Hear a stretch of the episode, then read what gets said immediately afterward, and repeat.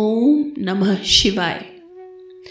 आप सुन रहे हैं Shiv Shakti. The first love story in the universe podcast मेरे यानी संजू के साथ। पिछले एपिसोड में हमने जाना कि ब्रह्मा जी की पूजा क्यों नहीं की जाती और कैसे दक्ष किसी गहरी चिंता में विष्णु और ब्रह्मा के पास आते हैं। चलिए अब इस कहानी को आगे बढ़ाते हैं। नारायण ने दक्ष को उठने का इशारा किया तो दक्ष उठकर नारायण के चरणों में बैठ गए। ब्रह्मा ने पूछा, क्या हम शिव की प्रतीक्षा करें? नारायण ने मुस्कुराते हुए कहा, शिव जब भी प्रकट होना चाहेंगे, तब प्रकट होंगे। आप हमें बताइए दक्ष, ऐसी कौन सी गंभीर स्थिति आ गई कि आप हम तीनों से एक साथ मिलना चाहते हैं? दक्ष ने थोड़ा विचार किया और फिर कहा, मेरी पुत्री सती विवाह योग्य हो गई है और मुझे उनके लिए एक उचित वर की तलाश है। जैसा कि आप जानते हैं, वो कोई साधारण देवी नहीं है और उनके विवाह का सभी देवी देवताओं और सभी लोगों पर प्रभाव पड़ेगा। जब मिलान सही होगा, तभी पूरे ब्रह्मांड में शांति बनी रहेगी। इसलिए मैं आप तीनों से सलाह लेने आया हूँ कि मेरी बेटी के लिए सही पति कौन होगा। दक्ष ने अपनी बात खत्म की ही थी कि उसी क्षण शिव श्वेत प्रकाश की चमक के साथ प्रकट हुए और बिना समय गवाए सीधा दक्ष से पूछा, क्या आपने सती से पूछा है कि वो विवाह करना चाहती हैं या नहीं? शिव को वहाँ प्रकट देख नारायण हंसे और बोले, तुम सदैव उचित समय पर प्रकट होते हो, रुद्र। क्या बात है? किंतु शिव ने उनकी बात की ओर ध्यान नहीं दिया और वो अभेद्य दृष्टि से दक्ष की ओर देखते रहे।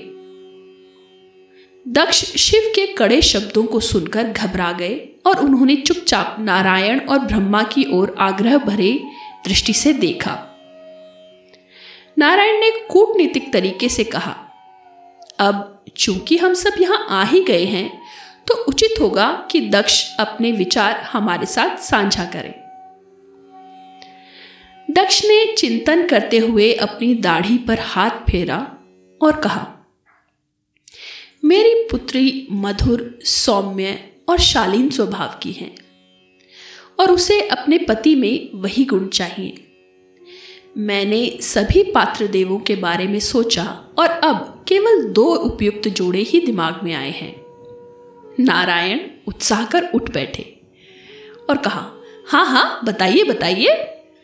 उनकी वाणी में जहाँ छेड़छाड़ का भाव था, वहीं शिव पत्थर की तरह स्थिर बैठे थे। सबसे पहले मैंने धनवंतरी के बारे में सोचा। वह देवताओं के बीच औषधीय ऋषि और सर्वोत्कृष्ट उपचारक हैं। उनकी पूजा सभी वैद्यों द्वारा की जाती है। वह सभी जड़ी बूटियों और उपचारों के स्वामी हैं। मुझे लगता है उन सती का स्वाभाविक मेल होगा। दक्ष ने अपनी दाढ़ी से एक बाल उखाड़ा और उसे ऊपर उठा लिया। वह बाल धीरे धीरे एक बैंगनी बुलबुले में बदल गया। जिसमें उन्हें धनवंतरी और सती के आगे आने वाले जीवन का दृश्य दिखाई दे रहा था।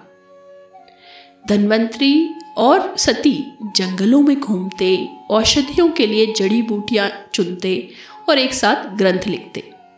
वो एक सुंदर नदी के पास साधारण झोपड़ी में रह रहे थे। धनवंतरी के साथ सती संतुष्ट दिखाई दे रही थी। उस दृश्य को देखकर शिव की भौहें तन गई, जिसका तेज वो बुलबुला नहीं सह सका और वहीं फूट गया। नारायण हल्का सा खांसे और अपने हाथ के पीछे अपनी मुस्कुराहट छुपा ली। दक्ष थोड़ा उत्साहित होकर बोले, दूसरा उससे भी बेहतर मेल सती का कामदेव के साथ हो सकता है। जैसे ही दक्ष ने एक गुलाबी बुलबुला बनाया, उसमें संभावित जोड़े का भविष्य दिखाई देने लगा। कामदेव देवताओं के बीच प्रेम कहानियों के संयोजक थे। वो सती को सबसे प्रेम रस भरी कविताएँ सुना रहे थे और उन्हें फूलों की विस्तृत मालाएँ भेंट कर रहे थे। शिव अब अपने क्रोध को नहीं संभाल पा रहे थे।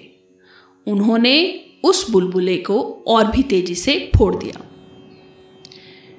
शिव ने दांत पीसते हुए तिरस्कार पूर्वक कहा, यह क्या है दक्ष? आप अपनी पुत्री के अस्तित्व के महत्व से अज्ञात हैं।